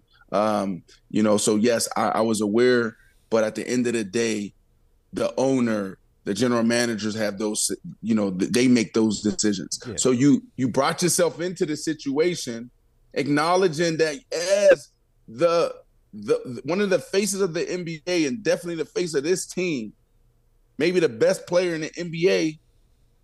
Yeah, they of course they're gonna run everything by me, every single move. Who the hell they hiring for the damn the next ball boy? They gotta run it by me.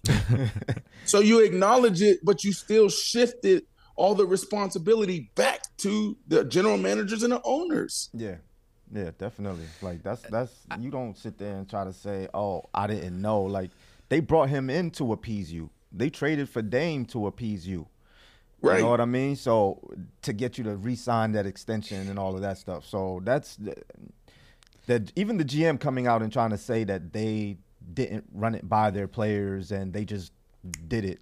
That's cap too. Like, bro, you're not gonna make you're not gonna make a decision that could alienate your superstars. No, but I like that though, BC, because that's that's exactly what I was about to say. Because I didn't hear what they said, but they should have protected Giannis, and that's how you don't you think that's how you protect your players by going out there and saying no, no, no, no, no, no. Yeah, Giannis is a player. He plays. We make those decisions. Now, obviously, you're not gonna come out that aggressive because everybody knows that you do run this by your players. Right. But I think it's the organization's job. Uh, it's to protect their players, and they could have done a better job with this. Yes, definitely. Can, can I just push back a little bit, meaning that am I the only one that feels like there's like slight moments where you see that Giannis isn't the super nice guy that we think he is? I see moments mm. like that. I mean, no, no, no. That's business, bro. No, I, no, no. Giannis is a no. Meaning person. that like he funny, has a he has a little engaging. evil streak to where he's no, gonna lie and say evil, that's nah, business. That's not evil. I don't think it's that's evil. not evil. That's know. not evil. That's business. That's listen. Yeah. He's not getting it done, and we've seen those moments. No, he is uh, with Giannis. Done, we've seen those moments with Giannis after big games or when they lost the championship, and how he responded to that, and everybody loved it. And he him saying look, I'm not signing a, uh, an extension here until that that that that that right? right? Like we've seen him stand on business, right. and so this is just Giannis standing on business. Like, and I we talked about it yesterday. It's like, yo, if if Dame and, and Giannis isn't happy with this sitting at number two, it's okay. And guess what? That's the right move because if your players aren't happy and happy and comfortable, then the product on the on the court eventually is going to suffer. Suffer. Mm-hmm. Or in those moments where we need to rally around each other and lean on our chemistry and continuity to get us through a bad phase of the season, it ain't going to be there because why? You don't you don't believe in what this coach is selling you, or you're not going to even believe in this play that he sketched up when it's 10 seconds left on the clock, gotta have it moment. And it's like, all right, this is what we're gonna do. Man, they gonna slap that damn pad out their hand and say, We running this. So it was the right decision if Giannis, it was the right decision because Giannis and Dame didn't like it. And and I don't think Woo that it was um an evil streak. I just think that it's. Giannis standing on business. I get you. And I, by no means did I mean that to sound like he was a bad person, but what I'm saying is like like kind of like how you need to be a little aggressive in this game. Right, you know right, I mean? right. I mean, like I, I just don't see him as like the Disney character is what I'm saying. No, nah, he's. But we're gonna guy. move on. But hold on. So hold on, now that point, we one point. Go one, ahead. Let me make a, a, point real quick though. Like, go ahead. Go I ahead. do think that it was a little bit shady of him though, just because you advocated and co-signed for him to come in uh, over another coach. You know what I mean? Like they were gonna hire Nick Nurse, and he was like, "No, I want this guy." So you, they brought in the guy you wanted, and you allowed him to just get fired in six months. Yeah. So I think that was a little, a little messed up. But even remember when he was getting subbed out, and he told Adrian Griffin, "I'm not getting subbed out," and just walked back in the game. yeah, like, like, there's no respect, no respect there. there. oh man. But anyways, guys, so we know Jim Harbaugh now is the Chargers head coach. Um, but there is still four open coaching positions Washington, Carolina, Atlanta, and Seattle. Bill Belichick still has not found a new home. So, what's the word? Bill should feel blank about his options. He, he should feel good um, because he, he doesn't have to coach this year as well if the, if the situation isn't perfect or set up to his liking. So, I think the Falcons is the destination, but I can understand why it's taking so long because you're literally going through every inch of the building and every aspect of the business and the team. And it's like, all right, well, who's going to have the final say on this? Or who's in charge of this? Or, you know, I can see Bill Belichick literally interviewing everybody in the building, you know, because they want to know, well, what are you going to do if you're the head coach? Well, give me two days and I'll let you know because I want to sit down with the head of PR. I need to have my people look at the head of PR because there was what happened when y'all drafted that guy. How did that information get out? There was leaks. There's leaks in the building. I can see Bill Belichick with his damn plumbing hat on right now, finding the leaks. For real. you feel me?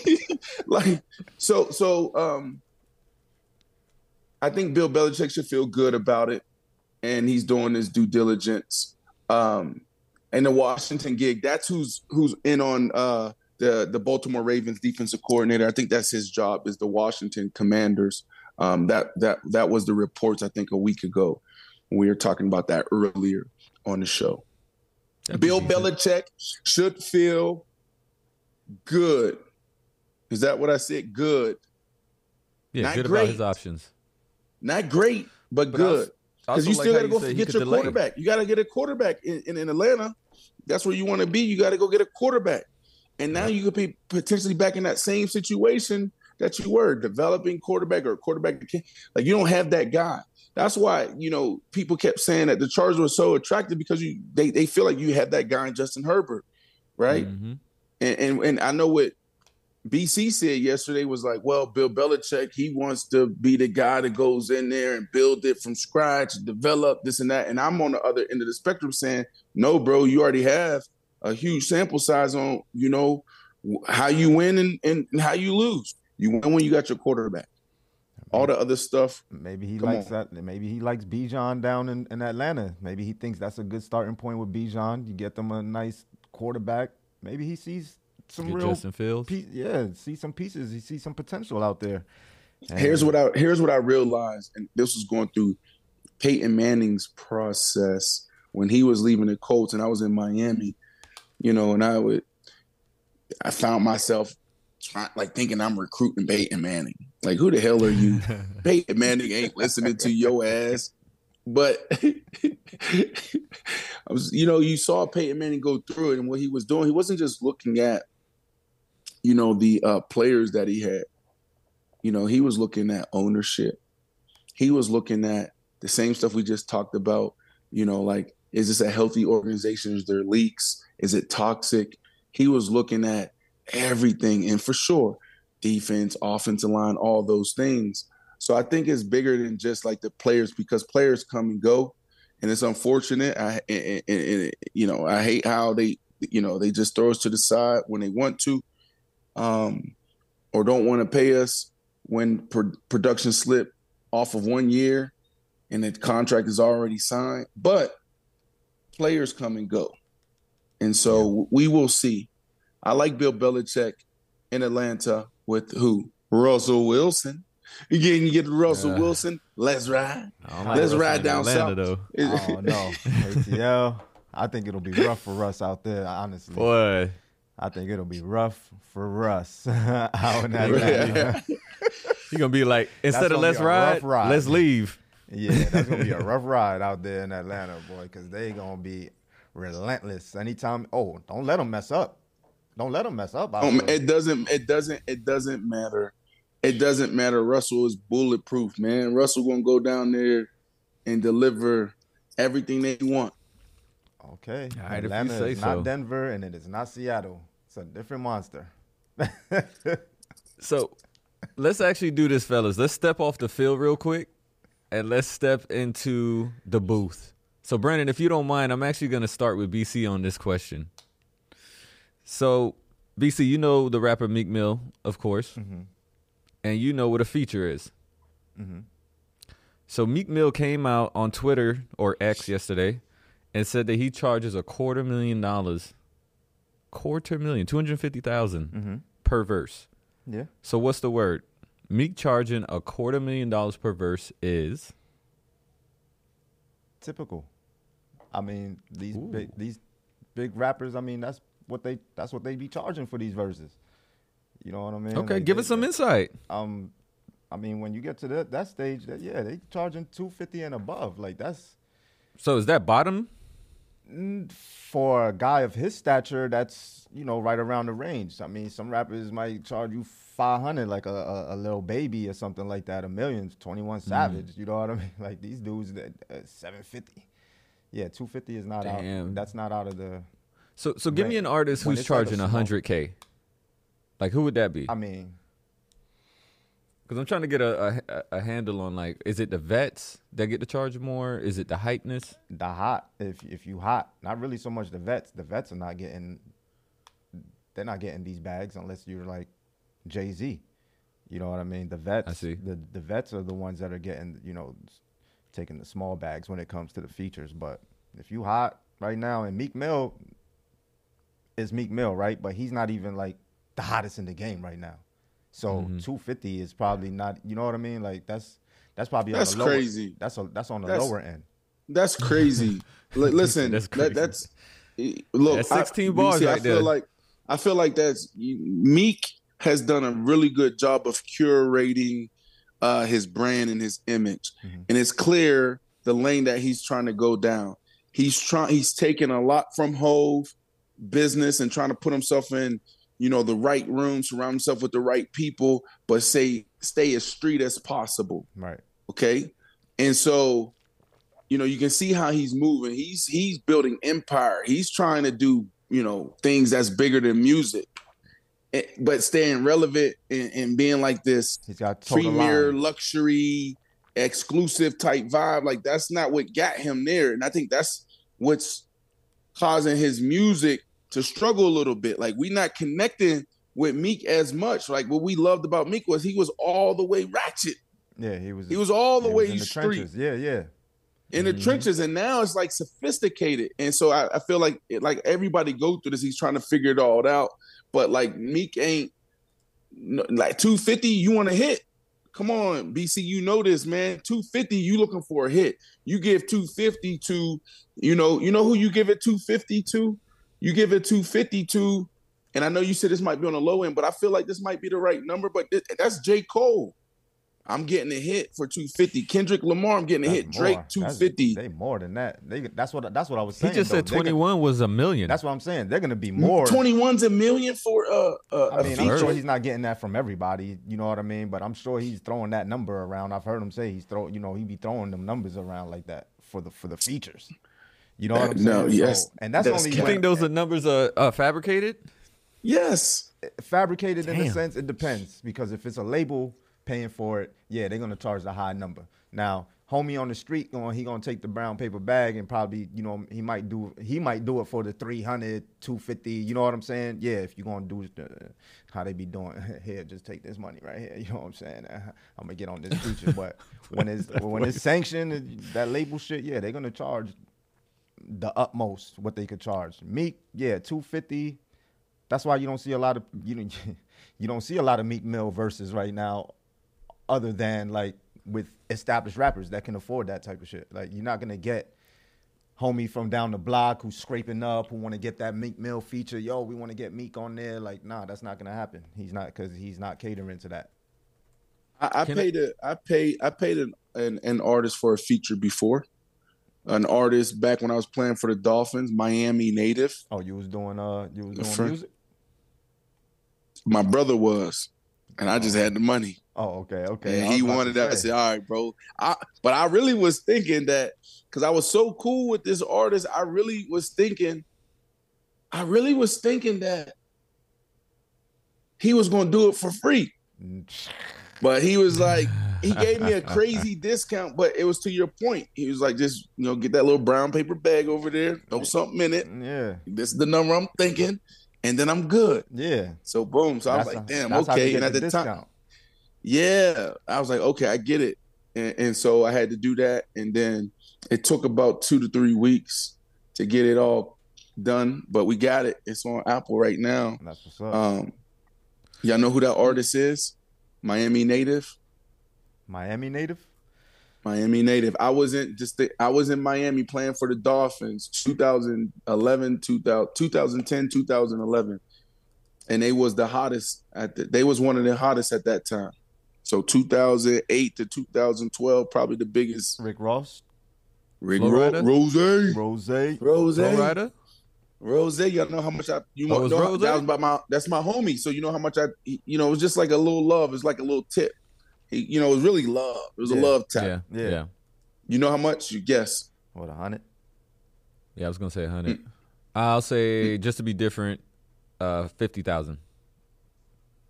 No, see, this is where Rick was. So This he was the he was hottest, height? but he Oh, yeah. he wasn't making he wasn't making as much money because there was there was this moment we were sitting there watching a national football game, which was me, him, in the crib, and his mom somewhere in the back, and we are sitting there chilling. And um, I actually smoked a little bit with him. It was my first time oh, smoking. Okay. That was a yes. You had to. I tried. Right? I tried it. I tried it. I tried it. And he was just like, you know what, bro? There's only a few dudes in the industry really making money. He's like, all, all these albums, everything, all these hits that I put out so far. He's like, I'm just now getting to the money, mm-hmm. right? And boom. So I threw him 15. That was just a little love tap. Oh, threw him 15,000. Oh, you got the you nice. got the love. Yeah, you got love. love you get the love. Yeah, you love. ain't get the free, but yeah. you got the love. Yes. Yeah. Yes. But but Brandon, I did want to throw this out here. I did some, you know, me and my research. So there was a rumor in 2020 that Lil Baby was making 400,000 a night on his concert, and I also looked up something on Drake, and there, he set a single arena concert record for one night, uh, and made five million dollars in one night. Why you think I'm into live stuff? Why you think I'm but doing? You, I'm, I'm, iconic with Cam and we doing uh ticket sales. Uh, they'll probably do this two tour. Like think about it. Like they got ticket bro, they sales. making money in these they making money on those tours. tours. if you do it right. Yes, yes. Even in the podcast game, you got like people like 85 South that's selling out arenas. Right. right. 85 is right? hilarious. They're getting 20,000 people to come, bro. Pay do the math. Exactly. Like this is big, big nah, business. This is where a lot of artists, right? BC make a lot of their cash too. Yeah, this is where they mostly make the money. I mean, a lot yeah. of artists don't even make money off of off of um streaming the and deal. sales like that. They make their money touring. You know what I mean? Mm. So they got to go on the road. Them ticket sales is was you know that's the hard ticket sales. You know what I mean? So you getting people go that's out right. there and spend fifty dollars a ticket, hundred fifty dollars a ticket. Add oh, don't even up. get into the VIP on add the floor. It, Add it up. Add VIP up. up don't don't get don't get a little bit of the bar. You know what I mean? Don't start getting some Oof. percentages of the bar and, and, and, and, all that. You know what I mean? You start getting into that, then it's that's real money. And that's Bro, cashing out at the night right there. You're not waiting for a, a, a, streaming service to calculate and tabulate and send you, you know what I'm saying, cents on a dollar. No, you're gonna get right, that money right. right there. I, I, see, I see, I see the vision, bro. You know, right now we just doing a couple hundred people in our in our shows, um, and it's like, you know, how do you get to a thousand successfully? Mm-hmm. How do you get to twenty five hundred? And it's like, do we want to go to ten? Do we want to go to twenty? Like I see it, bro. Like you got to think about it. People are paying. If you take your family to, you know, a football game, let's say four y'all, y'all spending probably a thousand and fifty, twelve hundred to fifteen hundred dollars. Right. Like tickets nowadays, good tickets is what 200, 250 yeah. bucks, right. something mm-hmm. like that. Right, right. and then you want to go get a hot dog, a forty dollar hot dog, or something crazy. So, like, just imagine, man, like people willing to pay that much to see, uh, you know, their favorite players play, but also have the same type of appetite to hear those stories that we talk about sometimes on these shows. So, I think there's a huge opportunity for athletes and podcasters uh, to do more live mm-hmm. events, but that where, where, where people are going to uh, separate themselves is not just taking it and just okay, we're here and we're just going to talk in front of you guys. No, you got to put the whole experience together like right. these artists do. Right. The musical elements, the lighting, the different stages, all of that. Yes. BC, you feel yes. where I'm going? Uh huh. Hundred percent. Hundred percent. You're making an experience. You, you know what I mean? Like, it, make them come and spend that dollar to come pause, out there to see pause. Pause. pause, pause, pause, pause. yeah, guess yeah. BC trying to slowly throw a couple out there, make them come. That's crazy. Whoa. BC, you retired, BC. so, anyways, we're gonna go back to the court now. We're gonna leave the booth. We're gonna leave that alone. Uh, so we know, guys, the Olympics is coming up. 2024 Olympics. It's going to be in Paris, and we know who all is playing for gold on the basketball, the NBA basketball team for the Team USA. Uh, but we also know that Draymond Green will not be one of them. He wasn't on the roster to play in Paris, and many believe it, that he was snubbed due to his suspension recently. So, what's the word? Dre being left off the Olympic team is right. I mean, right. Right, yeah. Ooh, BC, BC got right. it right. Like right. real like real quick, BC is right because one, look, what you what you're what you're asking Draymond to do on these teams is to lead the way and be that scrappy guy. You know, you're not asking Draymond for buckets. So You don't need him from from an offensive standpoint. League is filled with dudes that can do that, right? He's last on the list when it comes to you know who you thinking about. And then from a leadership standpoint, like nigga punching people right. Punch, I'm talking crazy. He punching people in the face. yeah. He punching people in the face and doing too much. You, no, no, you're a distraction right now, yeah. homie. You going? You supposed to be out there representing America and the U.S. and the you know the country. You're not getting on the team doing that, bro. It's over. Like, yeah. Hey, we, we might need that. Imagine yeah. they, the other this? team the the the the, the Russian team coming down the court and they see Draymond there cracking his knuckles, nah, they might not like that. Nah, he's not. Be, he's not being a good represent. I mean, actually, really, really, really, truly, if we're being honest, he is actually a good representation of America right now. he is. he really is a good representation. But from that, you know, from a basketball standpoint, Olympic standpoint, then that plus, he's not a top tier All Star player anymore. He like He's not a. He's yeah. not. He's not giving you. He's not going to go out there and change the game, especially when you have options, other options, and you have you still have Durant. Now you have Embiid coming over to play for the U.S. team. You know what I mean? Now Embiid's going to be on the U.S. team. I don't need Draymond. No disrespect. Like Draymond's good. He's done what he's done, but yeah, we can do without Draymond on the Olympic squad. We got enough talent. We got enough defense. I, I, I think it's the right decision. Would you guys like to hear some of the names? Please. Let's see who uh, made it. Or oh. who wanted to do it. We should say that. Right? Actually, sorry. That's part of the challenge I, too. I Some of these dudes don't want to be doing it. Yeah. I mean, you got Halliburton gonna be there, Durant, I believe. I think Bron coming back for one. He coming yeah, back. they really? have a list of names. They have yeah. Bam, Jarrett Allen, P- Paolo Banchero, yeah, Desmond Bane, mm-hmm.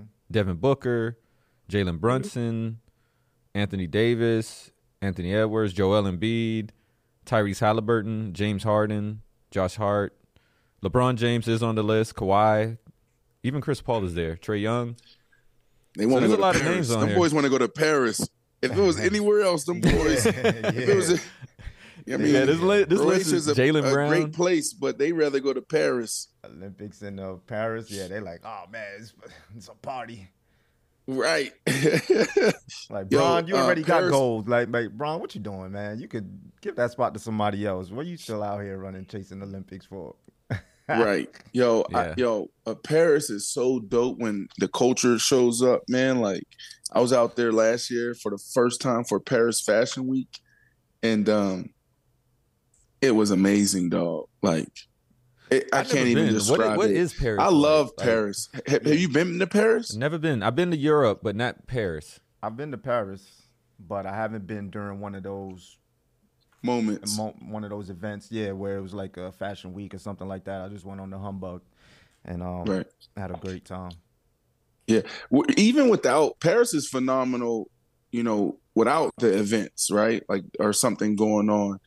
But that was my, you know, I was going to Paris for a couple of years, just going and hanging out and visiting. But then to go for fashion week, that was a totally different experience. But no, Paris is beautiful, bro. It really is. Um, the more you go, the more you fall in love with it. Like your first experience, you could you could it's like, you know, super romantic, dope, you know, and then you see all the history, whatever. So you can go there and love it, or you can go there and be like, all right, I don't need to go back. You know, I've seen everything I need to see. But if you keep showing up, I truly believe you, the more you fall in love with, like when you really get to know Paris and know yeah. your way around Paris, bro, yeah, it's dope.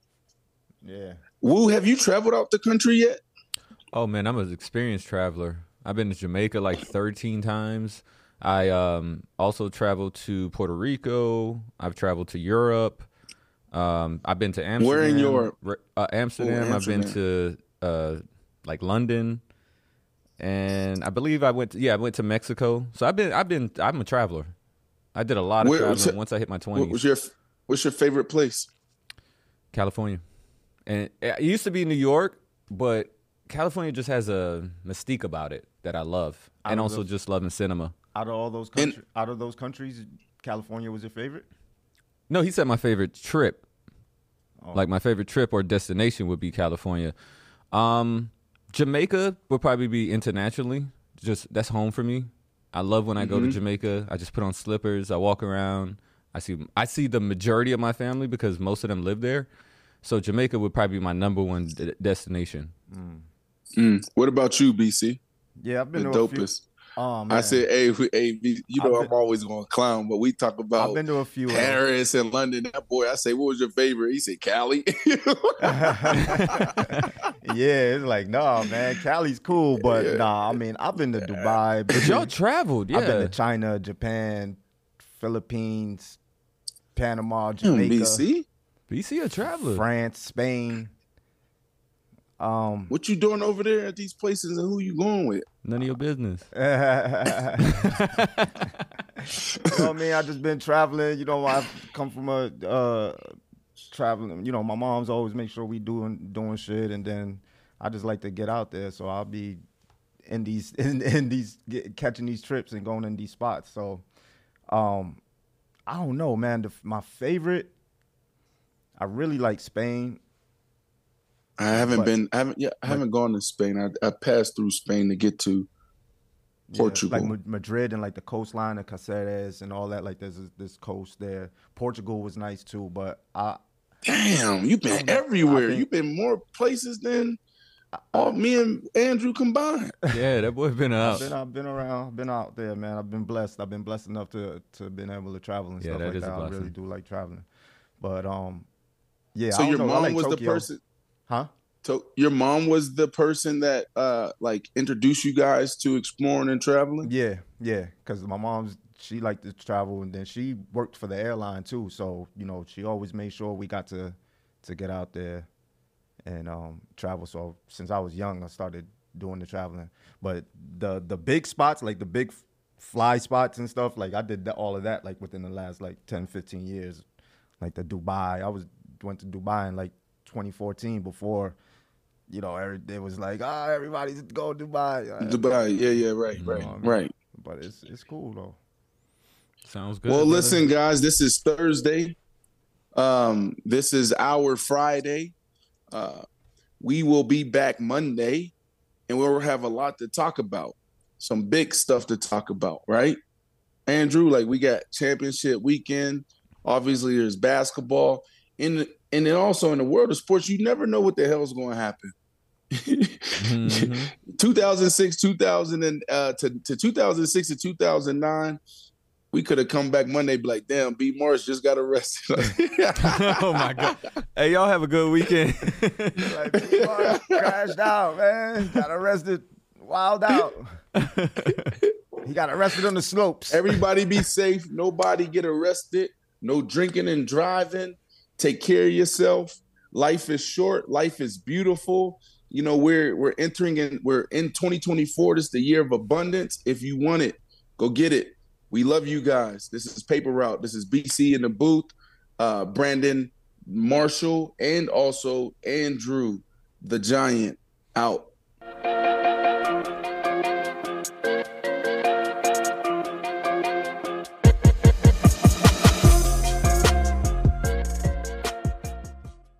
The longest field goal ever attempted is 76 yards. The longest field goal ever missed? Also 76 yards. Why bring this up? Because knowing your limits matters, both when you're kicking a field goal and when you gamble.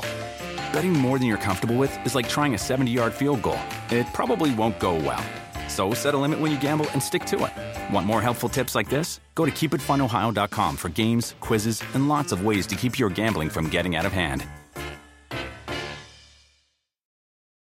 With the Wells Fargo Active Cash Credit Card, you can earn unlimited 2% cash rewards on purchases you want and purchases you need. That means you earn 2% cash rewards on what you want, like season tickets to watch your favorite team, and 2% cash rewards on what you need, like paying for parking. That's the beauty of the Active Cash Credit Card. It's ready when you are with unlimited 2% cash rewards. The Wells Fargo Active Cash Credit Card. That's real life ready. Terms apply. Learn more at wellsfargo.com slash activecash.